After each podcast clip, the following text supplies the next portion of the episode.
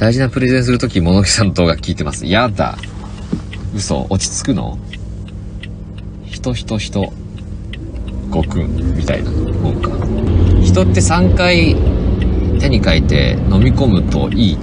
緊張がほぐれるってあれ、どういう由来か知ってます？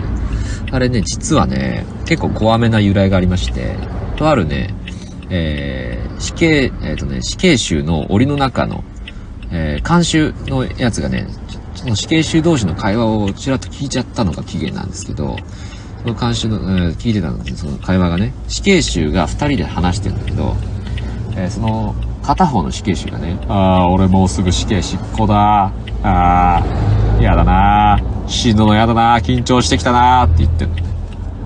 で、お前なんで緊張なんかしてんだよ。俺は全然緊張なんかしないぜ。言ってんのね。で、なんでお前そんな緊張しないんだよ？って言ったの。したら、え、俺はね、人を3人殺してるからだよ。って言うんだよ。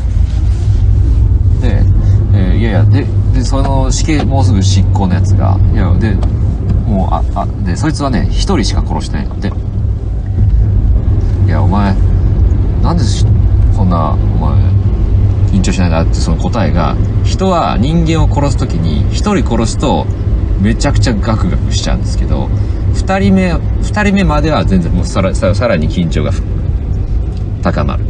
三人目殺すとすごいやけに冷静になるんですって。だからその死刑囚は、いや、だったらお前もう一人殺せ、あ、もう二人殺せよ。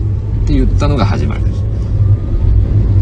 あ、じゃあ、ちょっと今すぐ殺すなんて無理だから、手のひらに人って二人、もう二人書いて、えーね、殺して、こうちょっとこととするわ。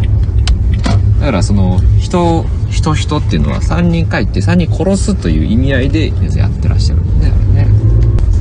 というね、説が、諸説あります。